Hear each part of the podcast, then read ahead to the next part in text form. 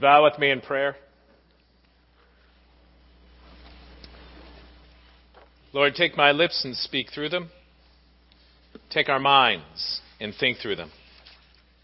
Take our hearts and set them on fire with love for your Son, Jesus Christ, in whose name we pray. Amen. Please be seated.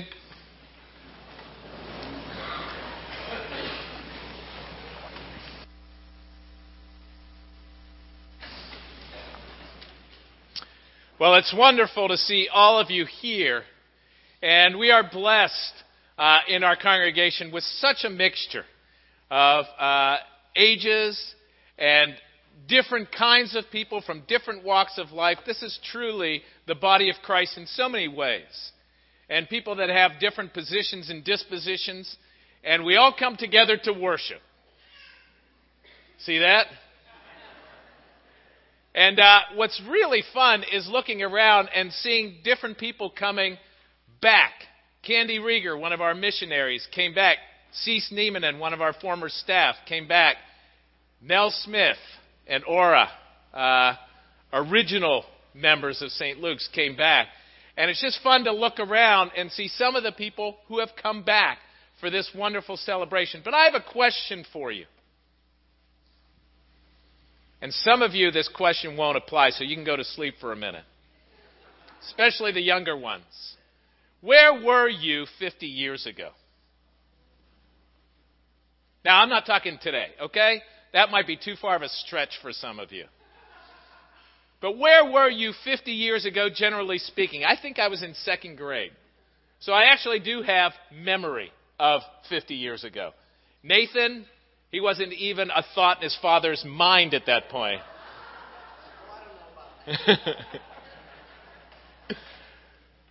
but I mean, 50 years ago, think about all that's happened in the last 50 years. It's amazing to think about. The changes in transportation.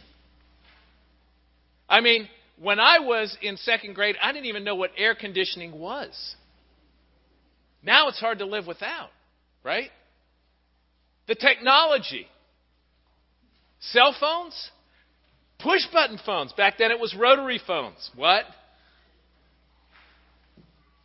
The changes in television, the changes in computers. I mean, it's just amazing to think about the changes that have taken place in the last 50 years, and transportation included in all of that.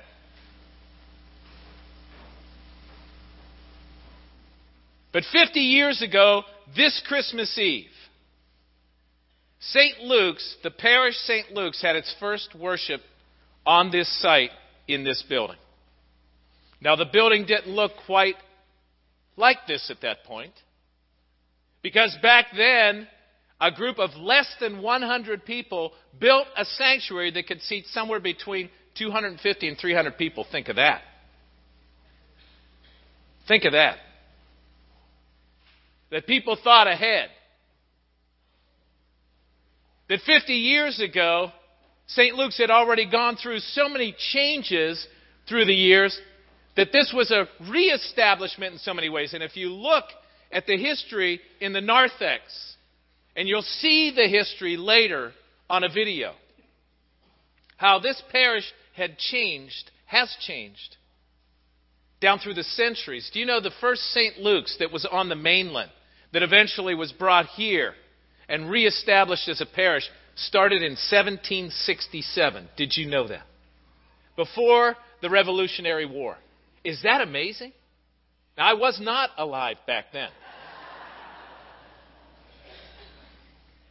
And then in 1788, on the island, was the Zion Chapel of Ease, which again was the forerunner. And the chalices that we use every Sunday go back to the Zion Chapel of Ease. That's how old these are that were made in the 1800s. We have a history. We have a heritage that people years ago spent an effort and vision and time and resources to establish what we've been blessed with today, and they passed on. And changes have taken place over that time. Some of them great changes, some of them challenging changes. At times, this place has survived, and at times, it's thrived. in its history. But one of the questions that I often think about, and someone at, at the early service came up to me and asked afterwards, who named this St. Luke's? And why? Do you ever think of that? Who named this church St. Luke's and why did they name it St. Luke's? I'd love to know that. Now, if you think of Luke, the person that we see in Scripture, who wrote the Gospel, who wrote the Acts of the Apostles, who was a traveling companion of Paul, who was a physician, maybe they thought initially that this would be a healing place for people's lives. That it would bring people the message of salvation of Jesus Christ and bring eternal healing. And spiritually, emotionally, physically, that people would find healing and restoration. Maybe that's what they had in mind. But Luke was a gospel writer, he was a witness. He traveled, he was an historian. So, in many ways, when you think of Luke and what this parish represents, hopefully we embody some of those characteristics, some of those traits, and we carry it forward. And when you hear the name Jesus, and what was said about him, and what was spoken about him, and what was spoken over him, and what that means. I mean, did you hear the readings, first of all, from Isaiah chapter 42? What was said about him? Here is my servant. So Jesus came as God's servant my chosen in whom my soul delights, which we hear about in the gospel reading. These were spoken about him 700 years before he was born. A, breezed, a bruised reed he will not break, and a dimly burning wick he will not quench. He was a caring, gentle, meek soul, which we see in the person of Jesus, one of the two people in the Bible that was called meek. He will not grow faint or be crushed until he's established justice on the earth. I am the Lord. I've called you in righteousness, have taken you by the hand and kept you. I've given you as a covenant to the people, a light to the nations, which Simeon then would speak over him. Lord, you now have set your servant free to go in peace as you have promised. For these eyes of mine have seen the Savior, whom you have prepared for all the world to see, a light to enlighten the nations. And that was spoken over Jesus. John the Baptist spoke over Jesus. That I baptize you with water, but he's coming to baptize you with the Holy Spirit and with fire. That we would be excited and enthusiastic about our faith, that we would take it out into the world. And God the Father spoke over his Son, This is my beloved, in whom I'm well pleased. This is my beloved that when Jesus went to be baptized, he was our forerunner. That as we go to be baptized, that's what God wants to speak over us and into our lives. This, you are my beloved. Do we really understand? Do we really understand what God has in mind for us? What His desire is for us to experience by His grace, by the gift of His Son for us. The words that were spoken over you at your baptism, either because you said them or because someone said them for you.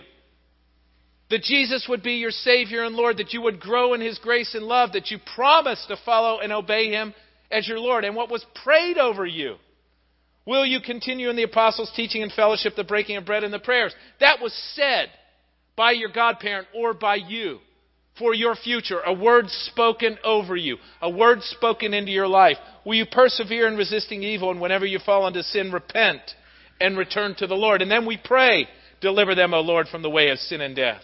Will you proclaim by word and example the good news of God in Christ? I will with God's help that was said over you and about you, much like Jesus, words spoken over him and about him. Will you seek and serve Christ in all persons, loving your neighbors yourself? Will you strive for justice and peace and respect the dignity of every human being? That's what we have in Jesus Christ. That's the word that was spoken over you. That's the word that was spoken into your life. That was meant to take hold. You know, when things were said about Jesus, if you consider the prophecies and his apostles and his disciples, they were wonderful words. They were words of truth about his person, about his ministry, but his detractors said terrible things about him. falsehoods. You know, I guarantee you, if you talk to people in this church and in this community, some are going to say, Well, Greg's a really nice guy. Well, do you really know him? I mean, do you know this about him? You know, you're going to find both sides about me. And some of them are going to be true, and some of them aren't going to be true. See, what was said about Jesus in the Old Testament was what, what was said about Jesus by the apostles and disciples was true. Jesus came to bear truth. But you'll always find both. You know, back when I was in between college and seminary, right after I was married, I had my first real job. I sold insurance. I bet some of you did not know that. And it was interesting what happened to me. They had great hopes for me, and I worked for a company that didn't even work on a draw. They, they were willing to pay me a salary for a year. I couldn't believe it, whether I produced or not. And I was amazed by that. And so I went to work, and I was very enthusiastic, and I, you know, took pride in my job, and I enjoyed it and everything. And then when I started pushing for the sale, and people would say, Well, are you going to be there to service me? And I said, Well, honestly, I don't know how long I'm going to be here because my goal is to be in seminary and to become a minister. And my boss said, You can't say that. Well, see, I couldn't lie.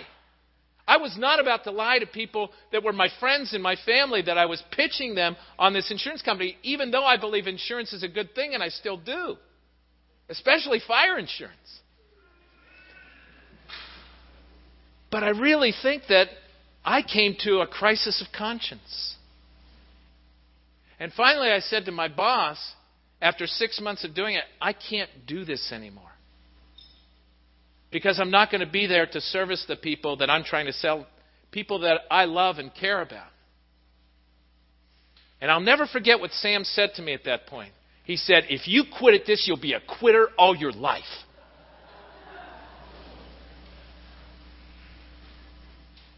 I didn't believe him.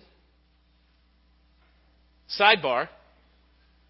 This spring I will have been ordained 30 years, and I've been at this parish over 22. I don't think I'm a quitter. Thank you.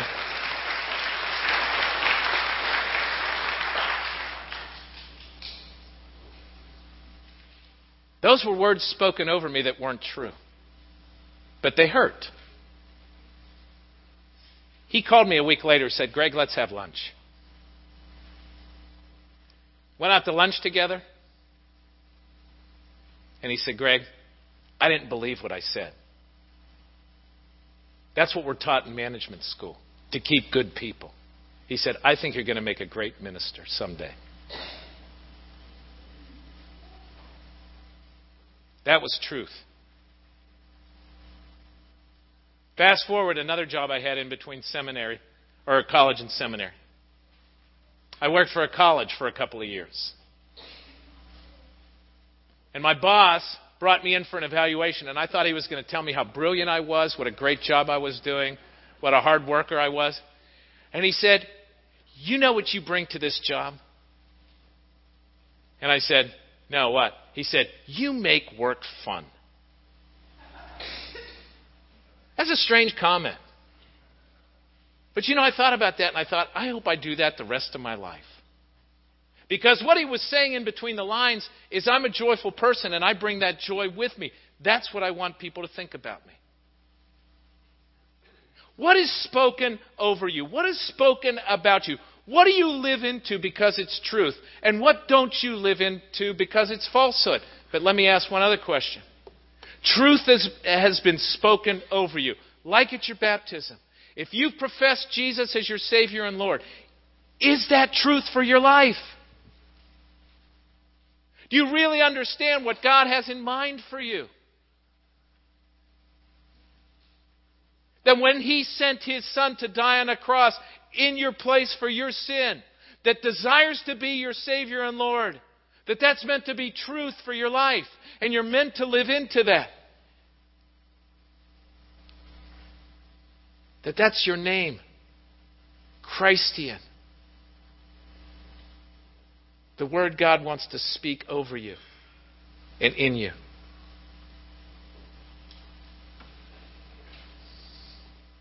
Word, the Word, words are so important.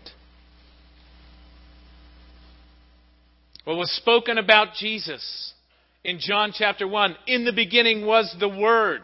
And the Word was with God, and the Word was God. And if you understand the reference, that means Jesus was the creative force at creation. He was God's power moving in the world. He was God's power already laying the foundation for life and for changing lives. And then the word became flesh, John 1:14, full of grace and truth once again. The word became flesh because word taking life means a transformation, means a change, means you bring it into your life and live it.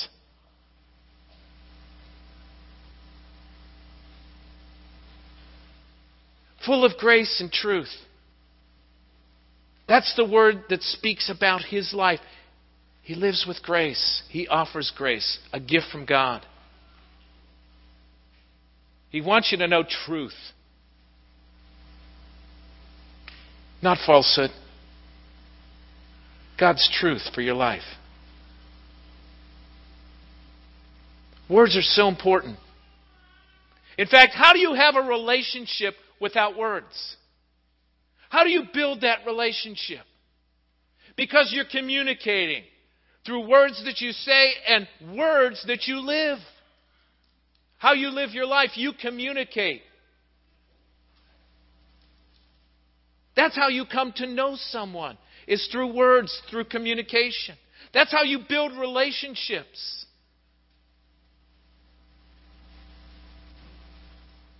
God wants to speak His word into your life to change you, to build that relationship. And we need to grow in the knowledge and love of Him through His word that speaks into our life. Word is important.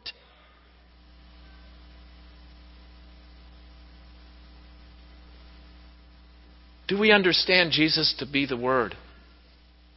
To live the Word? To be the Word by what he says and by what he did, word and deed. That's what he wants for us. And it has to be true. How do you build a relationship without truth? And you know, people love to say, well, that's your truth and that's your truth and everybody can have their own truth. That's not true. Right? Especially when they totally disagree with one another. And Jesus said, I am the way and truth and life. And what was spoken over him was the Word became flesh full of grace and truth. And in order to have an honest relationship, in order to have an ever deepening and intimate relationship, you need truth. And that's what he came to bring in his Word and in the Word incarnate that he lived. But once again, it wasn't just about what he said, it's how he lived. It's word and deed, that the life bears out the word. And that's why this life that we are called to live requires work. What relationship doesn't require work, right? Marriage requires work if it's going to grow and deepen. Parenting your children requires work, right? I mean, it's great. I'm not saying it's not great. But it requires work. And tears. And sweat. and sometimes blood. You know, isn't it interesting that when Jesus became flesh, he became a carpenter's son? He didn't become an aristocrat. He became a carpenter's son and he worked with wood. And he worked with his hands and he worked hard. And isn't it interesting that this carpenter worked out our salvation on the hard wood of the cross? That that would come to play later on in his life.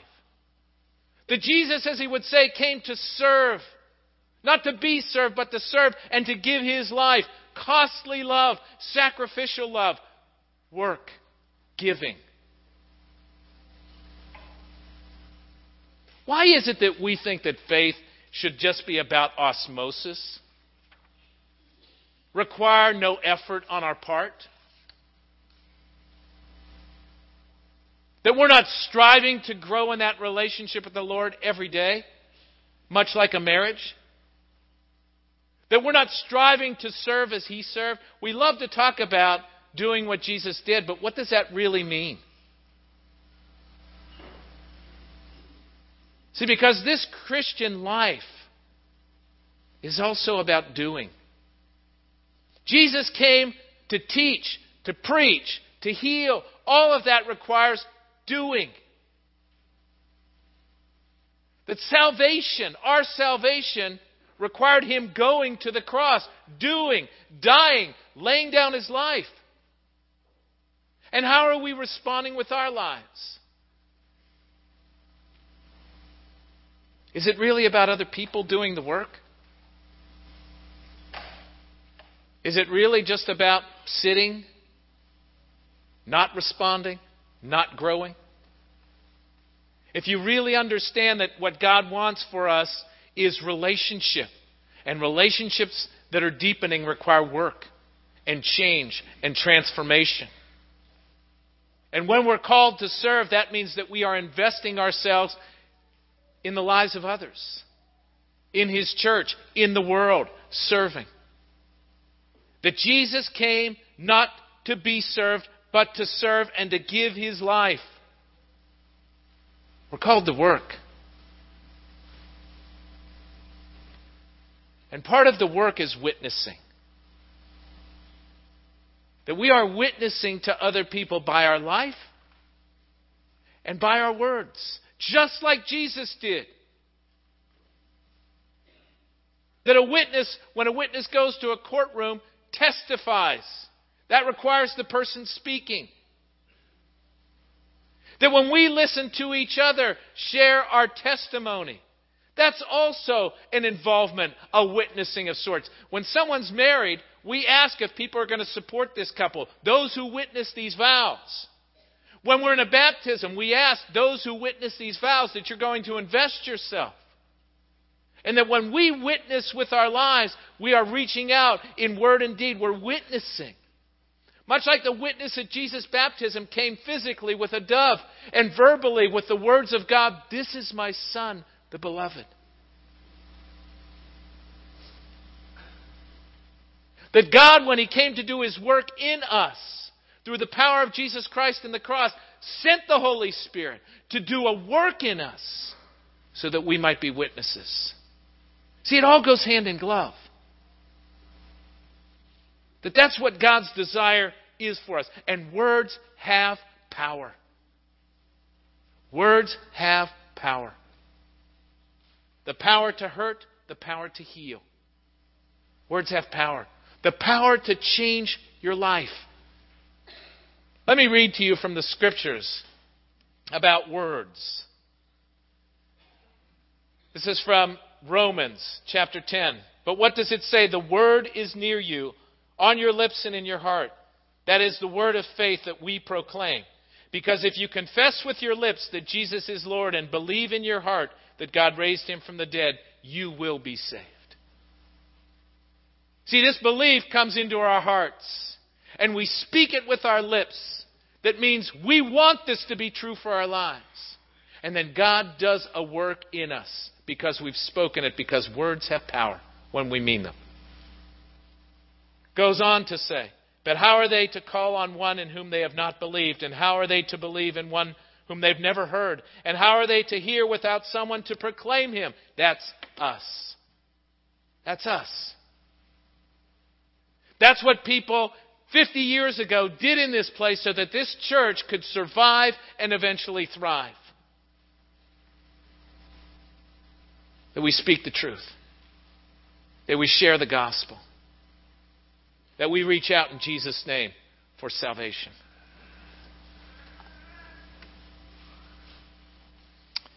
It's the witness of the early church, it's the witness of the apostles. And it's our witness because we speak.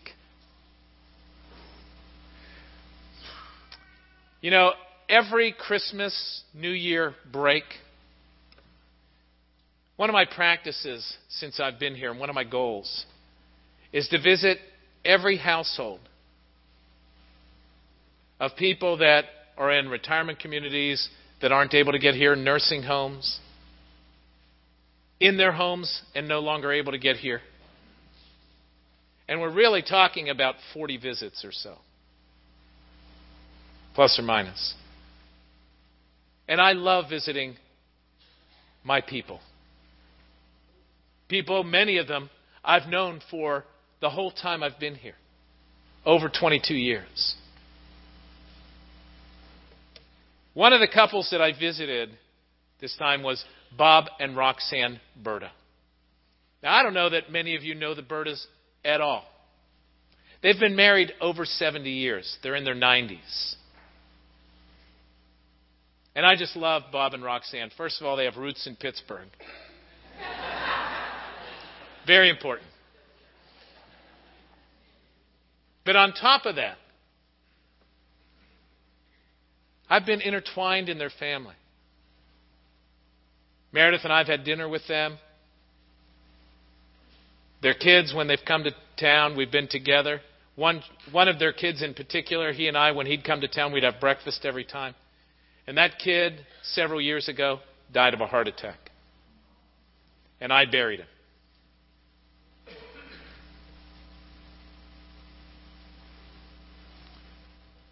So I've been close to the Bertas over the years. I called them up, said, Want to come visit you? They said, We'd love to have you. Our kids are here. And I said, Oh, don't let me bother you during family time. And they said, Are you kidding? They'd love to see you. So I went over, and we sat around, and there were their two other children with their spouses, and Bob and Roxanne. We just had a wonderful visit.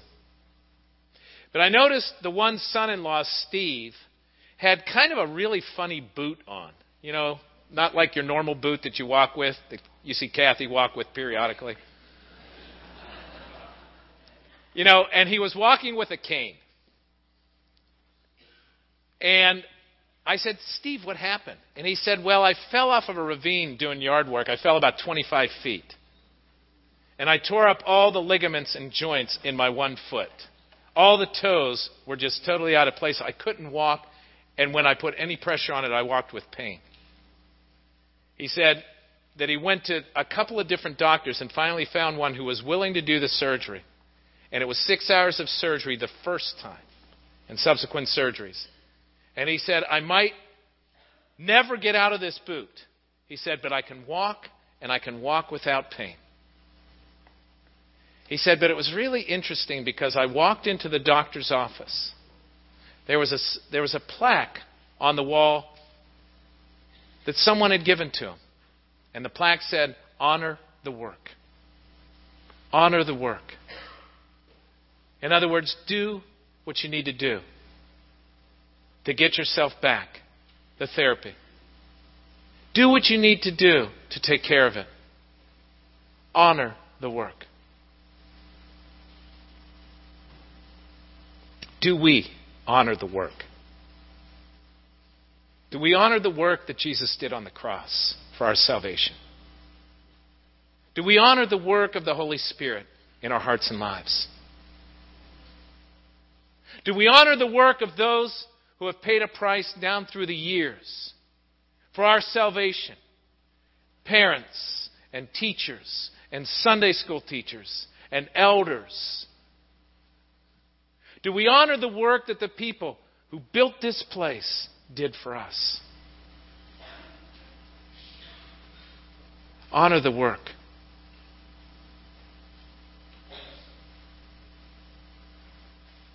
God says to you at your baptism,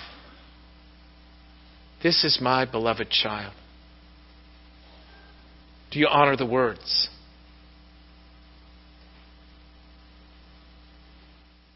Because it's in honoring the words and honoring the work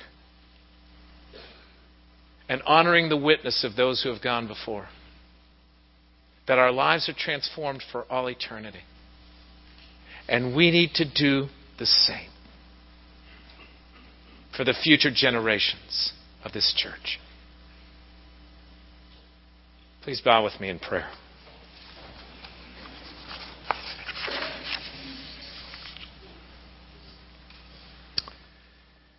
As you're bowed in prayer, one thought that I have for you. Honoring the work does not mean that you earn your salvation. For salvation is a gift through the one who gave his life for us, Jesus Christ. Honoring the work means that we've received that gift, that we've understood that gift, that we've opened that gift for our own lives, and we seek to offer this gift to other people. That's honoring the work. Lord, I pray this day that as we celebrate 50 years of this church in this place, 50 years of the word being proclaimed, 50 years of work and sacrificial service, 50 years of witnessing, that we would honor the work. Lord, that we would honor the work that you gave us at creation, your handiwork, when you made this world and you made us. That we would honor the work of the hard wood of the cross when you died for us and won our salvation. That we would honor the work when you sent your Holy Spirit to bring fire to our hearts and change our lives. Lord, help us to honor the work. And we pray this in Jesus' name. Amen.